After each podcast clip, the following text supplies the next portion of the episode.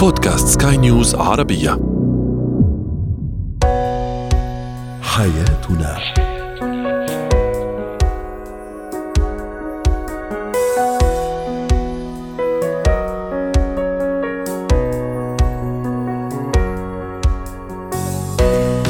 مستمعينا الكرام أهلا بكم معنا إلى حياتنا فضاؤكم اليومي الذي يعنى بشؤون الأسرة وباقي الشؤون الحياتيه الأخرى والذي يمكنكم الاستماع إليه عبر منصة سكاي نيوز dot com slash podcast وباقي منصات سكاي نيوز عربيه الأخرى. شاركونا عبر رقم الواتساب 00971 561 886222 ثلاثة معي أنا ابتسام العكريمي. اليوم نتحدث عن أنواع الرياضات التي بإمكانك أن تمارسها مع الشريك، ما هي الأشغال اليدوية والحرفية التي تشاركون بها أطفالكم في العيد وكيفية اكتساب مهارة تطوير الذات.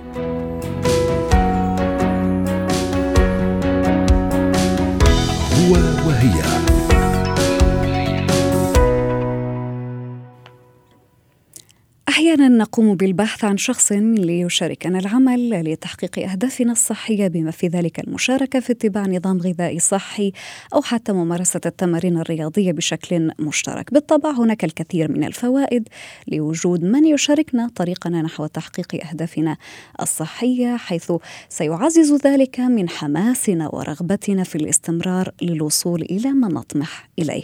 اليوم سنخوض غمار هذا الموضوع وسنتطرق إلى الكثير من الأمور رحبوا معي الآن بخبير اللياقة البدنية الدكتور محمد بسيوني. أهلا وسهلا بك يا دكتور وكل عام وأنت بخير. أهلا وسهلا بحضرتك والسادة المستمعين وكل سنة وحضرتك طيبة وعيد سعيد على الجميع. في الواقع يا دكتور يبدو أن الشريك له دور كبير في مشاركة الأنشطة الرياضية معنا لكن دعنا نعلم اليوم هل أن ممارسة الرياضة أو الالتزام بحمية غذائية مع الشريك أو الشريك على حد السواء سيزيد من النفع الحاصل منها؟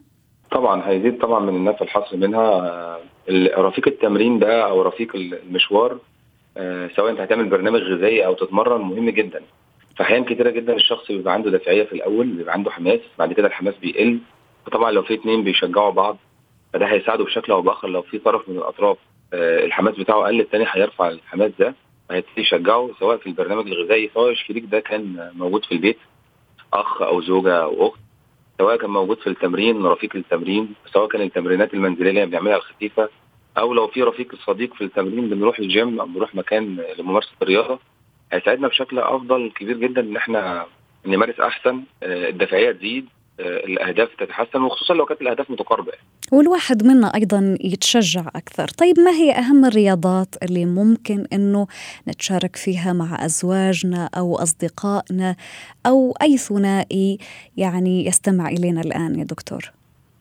طيب هو طبعا يعني من أفضل الرياضات المنتشرة في العالم اللي بيبقى فيها رفيق وإحنا بنشوف دايما في كل الأماكن لو اتحركنا في الحدائق لو اتحركنا الشواطئ لو لو اتفرجنا على التلفزيون في أماكن كتيرة بنشوف دايما اثنين أو ثلاثة بيمشوا مع بعض المشي الرياضي بيجروا بيتحركوا.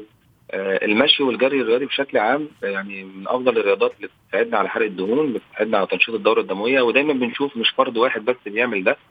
بل بالعكس طبعا في تشجيع على مستوى العالم. بنشوف الماراثون بنشوف المسابقات اللي بيبقى فيها المشي والجري وال... صحيح. طيب لدينا المشي ولدينا الجري ما هي أهم التمارين الأخرى اللي ممكن مثلا أنه نعملها في المنزل أو في الصالات الرياضية بالمشاركة مع الشريك الأزواج الأصدقاء أو غيرهم؟ طيب إحنا عندنا طبعا هنقسمها لنوعين النوع اللي موجود في المنزل ده طبعا الشريك اللي موجود معانا في المنزل نقدر نعمل تمارين الإطالات العضلية بنقف بجوار بعض أو قدام بعض بنعمل تمارين ال stretch ات أو الإطالات العضلية نعمل تمارين body weight بوزن الجسم زي ال plank زي الضغط زي التمارين السهلة البسيطة نقدر نعملها ممكن ب dumbbells ب rubber band أستيك مطاطة خفيفة نشتغل مع بعض في البيت هنشجع بعض بشكل أو بآخر أفضل. هنعمل مشي في المكان نعمل تمرينات في الصباح خفيفة. نعم. دي حاجات نقدر نشارك بعض بيها في المنزل. في نوع تاني ممكن في الصالات الرياضية طبعا الموضوع بيختلف. لو إحنا يعني عايزين نعمل شيب للجسم كويس فطبعا بنشوف كتير جدا رفقاء التمرين. بيساعدني إن أنا أشيل أوزان أفضل بيساعدني إن أنا يبدأ يعدل التكرارات اللي أنا بعملها. بيشجعني بيقول لي أحسن بيبتدي إن هو يشوف أنا بلعب ال position بتاعي صح ولا غلط؟ يبدأ يقول لي لا انت هنا إيدك ما كانش مفرودة شوية إحنا كذا. فالحاجات دي بتساعدنا بشكل أو بآخر ان إحنا في في الجيم رفيق التمرين مهم جدا. مهم جدا جدا جدا في ان أنا اشيل ابتدي اتمرن بأوزان افضل اتمرن وقت افضل اتمرن ب position افضل. يعني في التصحيح وأيضا في العمل النفسي اللي يلعب دور مهم آه. كثيرا في هذا الموضوع، طيب أحيانا يا دكتور قد لا يتلائم الجسم مع قوة التمارين وخاصة إذا مثلا يعني أنا كنت كثير تركت الرياضة يعني بقالي فترة كبيرة الشعور بالدوخة أو الغثيان تمام. هذا كيف نتخلص منه هل في طيب. هذه الحالة يعني نوقف التمارين أو أن نكتفي بالتخفيف منه طيب هو إحنا لازم نكون عارفين في حاجة اسمها فروق فردية، لازم نكون عارفين إن إحنا هل أنا لسه راجع من وقت راحة؟ طبعا كل سنة وحضراتكم طيبين، في ناس كتير جدا طيب. في فترة رمضان ما مارستش رياضة كان في شعائر شعائر رمضانية الصلاة وقراءة القرآن في حاجات كتيرة جدا كانت بتعطلنا عن الرياضة. في ناس قدرت إن هي تمارس رياضة في وقت قليل في ناس وقتها لا يسمح إن هي تمارس رياضة غير قبل الفطار فده كان صعب عليها. في ناس كتير أهملت الرياضة في رمضان. فطبعا بنرجع بعد العيد آه، بقالنا شهر أو أكثر ما بنمارس رياضة فبالتالي القدرات البدنية قلت آه، التحمل آه، الدوري التنفسي قل فبالتالي إحنا محتاجين إن إحنا نرجع نرجع واحدة واحدة زي ما بيقول واحدة واحدة نبتدي بحاجات رياضات خفيفة زي المشي آه، على ممكن نستخدم ال treadmill في الجيم أو في البيت نعمل إطالات عضلية خفيفة نبتدي ننشط الدورة الدموية الكبرى والصغرى نبتدي نرجع العضلات للحيوية بتاعتها علشان خاطر نبدأ بعد كده نخش في الحاجات الأعمق. حتى في الوقت دكتور مثلا في البداية لما أكون أنا صار لي كثير ما مارست رياضة ورجعت أني أمارسها مرة ثانية وأمارس تماريني الخاص بي يعني حتى في الوقت آه، تقريبا يعني يفرق. مثلا عوض أني كنت أعمل ساعة أعمل ساعة إلا ربع أو نصف ساعة صحيح؟ ممكن أعمل نصف ساعة في الأول حاجات خفيفة وبعدين أبدأ أعلي تدريجيا 40 دقيقة 50 دقيقة لحد ما أوصل لساعة.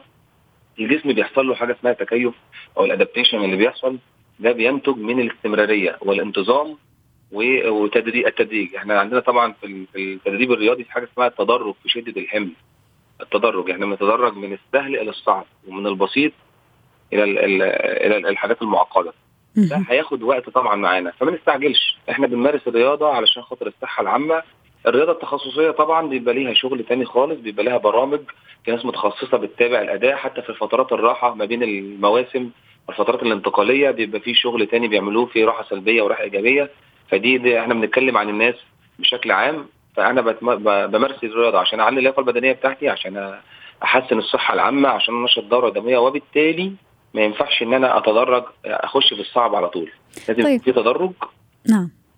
دكتور هل تنصح مثلا الآن مع وسائل التواصل الاجتماعي والأمور التكنولوجية المتقدمة البعض قد يلتجئ لمشاركة الرياضة مع صديق أو مع شريك عن طريق المواقع اللي بتكون يعني آه، مناسبة لأنواع معينة من الرياضات أو حتى الكوتش اللي بيكون أونلاين هل تنصح بهذا الموضوع أم أنه يعني من المفضل أنه يكون ال coach معك؟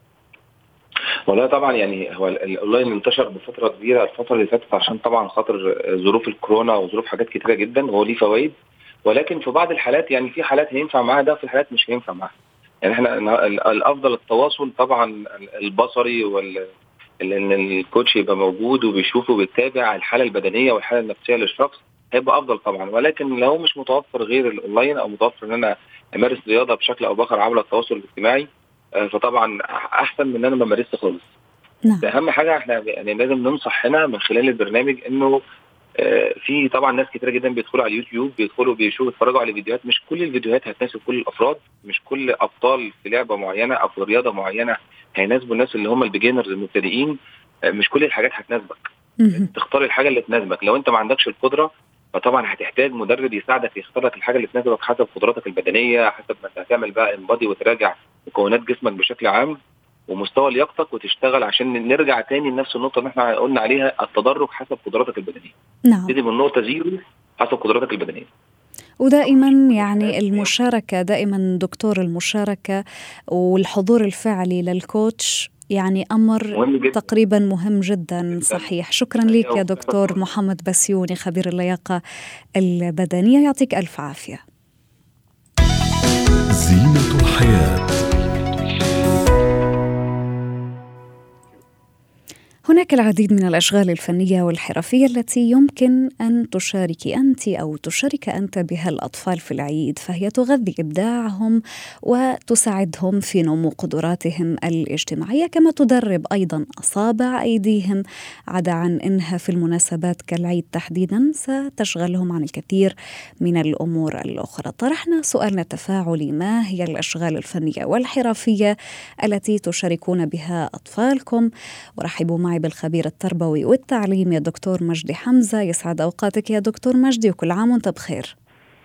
كل سنة حضرتك طيبة وكل سنة وسكاي نيوز بمرور عشر سنين طيبة إن شاء الله وتكون هي منارة الإذاعات العالم كلها إن شاء الله. شكرا لك يا أستاذ، شكرا لك يا دكتور، أثناء فترة العيد وحتى في الأيام الأخرى قد يرغب الأباء وهنا نتحدث عن الأب أو الأم على حد السواء.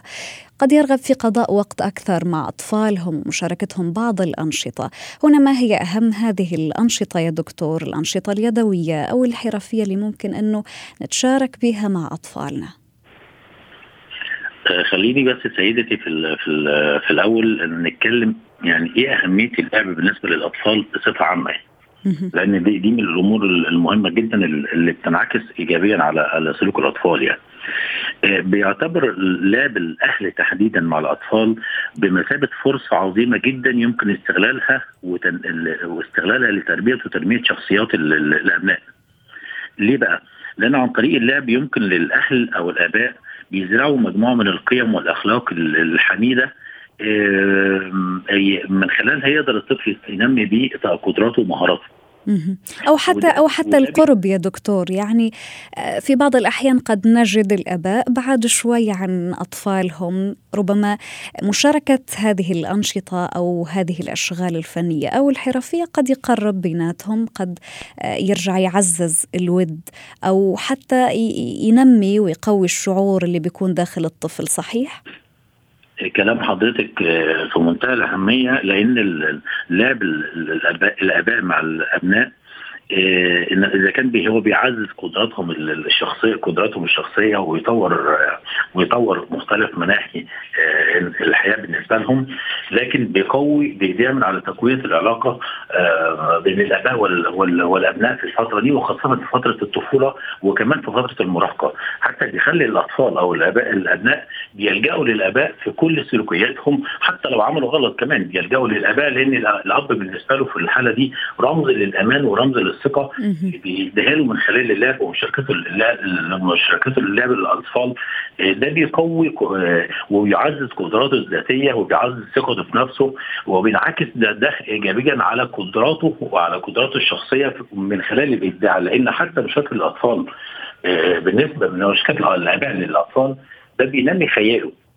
نعم. وتنميه الخيال هو بداية الإبداع عند عند الطفل مش مش الطفل بس بداية الإبداع عند كل عند كل الناس وده بي وده بيخلينا بنوجه رسالة للآباء لابد أن تشاركوا أبنائكم الأعمال الأعمال الحرفية والأعمال اليدوية حتى الأعمال اللي فيها مشقه كمان بالنسبة لكم كمان حاولوا تضغطوا على نفسكم شوية وتشاركوا أبنائكم في كل ما يفعلونه لأن ده بيعمل على تنمية العلاقه أو تقوية العلاقة المتينه بين الأباء والأبناء بي وده بينعكس إن هم بيبعدهم عن كل سلوك سيء بيسلكه الأطفال أو أو المراهقين في في المراحل العمرية المختلفة يعني. نعم. طيب آه، دكتور هل هنالك أشغال مثلا تنصحون بها أنتم؟ حضرتك خبير تربوي أكيد تعرفوا الأنشطة اللي ممكن ترجع بالنفع الأكبر على الطفل وعلى الآباء كذلك. يعني آه، في في في في حاجات كتير ممكن الآباء يشاركوا الأبناء فيها. اولا يلعبوا معهم رياضه مختلف مختلف أنواع الرياضات. واليوم موضوعنا الرئيسي الرياضة يا دكتور. طبعا طبعا. ودي من ودي, ودي, لأن الرياضة من الحاجات المفيده جدا جسمانيا. اولا أول حاجة بتبني الأطفال جسمانيا. ثانيا بتقوي الرياضة الذهنية بتقوي القدرات الذهنية عند الطفل أو عند الشاب كمان. ثالثا بتقوي العلاقة المتينة أو بتزود العلاقة القوية بين الأباء والأبناء. تمام. ثالثا حتى كمان حتى كمان الألعاب بعيد عن الرياضة كمان. نعم الأنشطة الأخرى دكتور مثلا عندك الرسم التصوير. ليه ليه ليه ما نشاركهمش مثلا الرسم مثلا؟ ليه ما نشاركهمش سماع الموسيقى؟ ليه ما نشاركهمش قدراتهم في الرسم؟ ليه ما نشاركهمش في قدراتهم في ال في ال في ال في, ال في الألعاب اللي بتحتاج قدرات ذهنية وفك وتركيب؟ دي على فكرة بتقوي القدرات الذهنية عند الأطفال وبتخلي الأطفال ليهم ميول إيجابية أكتر منها ميول سلبية. تمام. حتى حتى حتى الآباء كمان معلش أنا آسف جدا حتى اتفضل. الآباء كمان بيكونوا أحيانا مش قادرين يجاوبوا يتجاوبوا مع الأطفال في في مرحلة معينة بحكم حكم السن بقى بحكم التعب والإرهاق بحكم الشغل. لكن رسالتي للآباء إنه حاولوا بكل الطرق إنكم تلعبوا مع الأطفال تحددوا وقت مناسب كل يوم أو حتى لو نص ساعة في اليوم أو حتى ساعة في اليوم أو في الأسبوع تلعبوا حوالي ثلاث أربع ساعات في الأسبوع. ده بي- بيعزز قدراتهم الخاصة وبينمي إبداعاتهم. وبيخليهم قادرين على التواصل مع ال- البيئة المحيطة بهم وما بيكونش عندهم أمراض اجتماعية وأمراض نفسية. وهذا الأمر قد ينطبق يا دكتور على الأطفال وعلى المراهقين أيضا طيب في حال ما الطفل أنا نعم اما أنا بقول لحضرتك في كل المراحل العمرية وخاصة أها. مرحله الطفولة ومرحلة المراهقة. بالضبط لأنه حساسين شوي آه لأن دول اخطر مرحلتين في حياة الطفل سلوكيا ونفسيا وتربويا واخلاقيا. إيه لو أنا شاركت ابني في في مرحلة الطفولة آه، ممكن تكون ممكن تكون حياته كلها سعيدة. لو هو عاش طفولة سعيدة من خلال الأسرة المصرية من خلال من خلال الأسرة العربية كلها عموما مش المصرية بس كمان لأن ده هينعكس ايجابيا على سلوكه بعد كده. وأما في مرحلة المراهقة دي أخطر مرحلة بيمر بها المراهقين نفسيا وتربويا.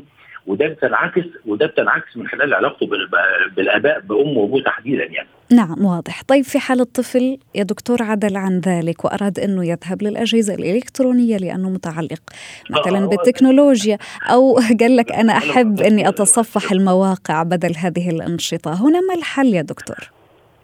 بصي يا فندم هقول لحضرتك على حاجة مهمة جدا. بقى العصر اللي إحنا عايشينه ده عصر التكنولوجيا. عصر التكنولوجيا ده من العصور من, من, من الحاجات اللي ممكن يكون لها آه، نواحي إيجابية ونواحي سلبية. إحنا تعالوا تعالوا نتكلم في الشقين يعني. نعم آه، إحنا إن شئنا أم أبينا مش هنقدر نمنع الأطفال أو المراهقين أو الكبار وحتى الكبار في السن كمان حتى الآباء نفسهم بيميلوا إلى الألعاب الإلكترونية. طيب هل نقدر نمنع أطفالنا؟ لا قولا واحدا ما نقدرش نمنع أطفالنا. نقلل يا دكتور لكن لكن لكن. نحدد أوقات معينة للعب لانها عشان ما يكونش فيه ضرر ضرر جسماني ضرر جسماني عليهم لأن الأطفال لأن الألعاب الإلكترونية ليها شقين صعبين جدا. بيبقى فيها آه، ضرر بيكون ليها أضرار على الصحة العامة وأضرار جسدية وبتخلي الطفل متقوقع ذاتيا ونفسيا بعيد عن ال- البيئة بعيد عن عن البيئة اللي هو عايش فيها وبتخليه وبتخليه آم، يعني في صورة في صورة شبه انعزاليه. دي ده ده الشق السلبي أما الشق الإيجابي ممكن الألعاب الإلكترونية ممكن تنمي ممكن تنمي قدراته الذهنية والإبداعية والابتكارية من خلال التواصل مع الآخرين والعالم والعالم من حوله. نعم. بس لا ده لازم يكون تحت رقابة صارمة من الآباء. يعني موضوع التنظيم إنه تنظم الوقت اللي ممكن آه. إنه يروح فيه للألعاب الإلكترونية أو ال social media وكمان يعني ما ننسى تخصيص الوقت للأشغال اليدوية وأيضا بقية الأنشطة الأخرى. شكرا لك يا دكتور مجدي حمزة الخبير التربوي والتعليمي على هذه النصائح المفيدة في التعامل مع الأطفال ويعطيك ألف عافية. مهارات الحياة. لا يتوقف تطوير الذات مستمعينا الكرام على الشهادات الأكاديمية أو الوصول إلى أعلى مرتبة في الوظيفة. الإنسان دائما بحاجة إلى تطوير مهارات جديدة من خلال اتباع بعض الطرق التي قد تساعد في توسيع دائرة معارفه وترتقي بمستواه العقلي والاجتماعي وأيضا العملي. كل ذلك لابد أن يتم في خلال خلال طرق يحددها الشخص بحد ذاته من أجل تحقيق أهدافه في الحياة. أحيانا يعني قد نفضل نحن دائما أننا نقرأ كتب جديدة كتب خاصة بتطوير الذات. لكن هنالك الكثير من الأسئلة اللي ممكن أنها تطرح في خلفيات تلك الكتب. وهل أصلا ممكن إنه كتاب يساعدني أم إنه شخص مختص. ممكن إنه يكون يعني مساعدته لي لها فائدة أكبر وأكثر. لكن اليوم دائما يعني تطوير الذات لابد إنه يبدأ بنفسك. كيف يبدأ بنفسك؟ خاصة لابد أنك تكون تفكر بطريقة آه، يعني طريقة إيجابية. لابد أنك تكون عندك هدف وسنعلم كيفية تطوير الذات. بالتفصيل من مدربة مهارات الحياة أستاذة لانا قاعاتي رحبوا معي بها. يسعد يومك يا أستاذة لانا كل عام وأنت بخير. أهلا بكم وعيدكم مبارك إن شاء الله. أستاذة لنا أساليب تطوير الذات كثيرة ومتعددة الجوانب لكن أنا اليوم إذا نويت أطور من حالي من أي جانب أبدأ؟ أهم جانب نحن نبلش فيه دائما أنه نعرف ذاتنا نحن لازم نعرف آه، شو النواقص وبيعتمد إذا هذا التدريب بده يكون من ناحية عملية أم من ناحية شخصية طبعا من النواحي العملية بيكون عادة أسهل لأنه بنعرف بيكون عندنا قائمة بال خلينا نقول الكورسات أو المناهج أو النواحي اللي حابين نتطور فيه إن نعم. كان من ناحية شخصية فنحن بنحتاج أكثر نقيم أهدافنا آه نشوف وين بنحب نطور من ذاتنا لحتى نعرف شو الكورسات مثلا إذا بدنا ناخذ خط تطوير الذات عبر الكورسات أو التدريبات لنعرف أي مجال بدنا نفوت فيه عادة هذا نوع من أنواع تطوير الذات إن كان شخصي أو عملي بدنا ناخذ كورسات نعم. ونوعية الكورسات اللي بدنا ناخذها بيعتمد كمان آه، كيف حابين نكون في عنا تطوير لذاتنا بالمستقبل. هل عندنا أهداف نحن حابين نوصل لها حتى نوصل للهدف كيف فينا نمكن من حالنا أو نستخدم أدوات تساعدنا لنوصل لهذا الهدف؟ أستاذة لنا آه، البعض قد يلتجئ إلى كتب تطوير الذات اللي هي كثيرة وموجودة ومتوفرة على الأونلاين أو حتى في نسختها الورقية. هل فعلا هذه الكتب قد تساعدني إذا حبيت أطور من حالي؟ إلى حد ما هي بتساعد على الأقل أنك تاخذي خطوة لتعرفي بأي مجال أنا ممكن طور من ذات نعم. وأنا أنا بعرف بهالوقت إنه الناس كثير ممكن ما بتحب تقرأ وبيحسوا إنه هالكتب صارت جدا منتشرة أو موضوع يعتبر عام. الكتب أغلبها بتعطيكي المواضيع من ناحية سطحية إلا إذا اشتريتي كتاب بموضوع معين وعم بيفوت فيه بطريقة معمقة. بس أغلبها حتعطيكي الموضوع بشكل سطحي. يعني مثل ما بنقول تبس من ناحية التطوير. بس على الأقل تفتح لك الأفق لتعرفي بأي مجال أنت حابة تطوري من ذاتك. شو السلوك اللي أنت ممكن عندك مشكلة فيه وحابة أكثر تتعمقي فيه وتطوريه وتغيريه فنعم هي مساعدة. بهالوقت مع التكنولوجيا ممكن أكيد اللي ما بحب يقرأ يتبع الكتب الصوتية. هذا الشيء بيساعده. كمان يعني هذه طريقة أخرى. يعني عنا الكتب الورقية الكتب اللي بتكون في نسختها الأونلاين أيضا الكتب الصوتية. في عنا البودكاست هلا الفيديوهات خاصة صحيح والبودكاست أيضا. البودكاست متوفر وحتى في منصات كثيرة يعني غير أنه أنت تبحث بشخص بشكل عام في عندهم كثير فيديوهات آه، مفيدة من ناحية تطوير الذات والسلوك وأنك تبحث أكثر آه، كيف الواحد ممكن يكون عنده منهجية يتبع ليطور ذاته. ويمكن يمكن يا أستاذة لنا يعني اليوم الواحد يلي ما يكون عنده وقت مثلا علشان يطلع على الكتب الورقية أو غيرها أو الأونلاين ممكن يفضل حتى يفضل البودكاست الصوتي على الفيديوهات وغيرها. وهذه طبعا دعوة من منبر سكاي نيوز عربية للاطلاع والاستماع على مختلف البودكاست اللي ممكن يعني آه، نقصدها أو نحب حتى أن نتطور فيها. دكتورة هلا صارت المجالات جدا واسعة وخلينا نرجع لنقطة بس حضرتك قلتي إنه ما عنده وقت، لازم يكون في وقت، التطوير بالضبط. يحتاج إلى بعض من الوقت فلازم نخصص وقت. وهي أهم نقطة إنه كبداية يعني بغض النظر عن الوسيلة اللي حنتبعها نحن بنحتاج للوقت، لأنه إذا ما في آه، نية بتخصيص الوقت ويكون في تركيز وهدف ما حيتحقق التطوير. تمام. ماذا إن فشلت يا أستاذة لانا؟ يعني البعض قد يتوقف عند الفشل ويرفض أو دعينا نقول ييأس من التغيير هنا ما العمل؟ خلينا نتفق إنه نحن أي تغيير بياخذ وقت فبدها تكون عندنا قواعد أساسية بالتوقع نعم شو متوقعة إني حاتغير؟ هل مجرد إني أقرأ صفحتين معناتها أنا حاتغير بيوم وليلة؟ هذه هي توقعات غير منطقية. وأي أي أي سلوك جديد نحن بنكتسبه أو أي مهارة نحن بدنا نطورها، بنحتاج إنه نحن نتدرب عليها وبنحتاج إنه نطبقها لحتى نعرف إذا نحن أو لا. فهذا نعم. الشيء كله بياخذنا وقت لازم يكون عندنا تحديد وقت منطقي. هدف منطقي. كلمة الفشل بحد ذاتها يمكن بتخوف لكن خلال لكن قد تكون بداية جديدة. اكتسبنا. اكتسبنا أكيد. نحن مكتسبين. يعني نحن ناجحين وحنطلع بشيء مفيد. لابد حنطلع بشيء مفيد. صحيح قد تكون بداية جديدة وقد يعني تكون أيضا يعني آه، دعينا نقول سبيل للتغيير. شكرا لك مدربة مهارات الحياة أستاذة لانا قاعاتي على كل هذه المعلومات القيمة ويعطيك ألف عافية.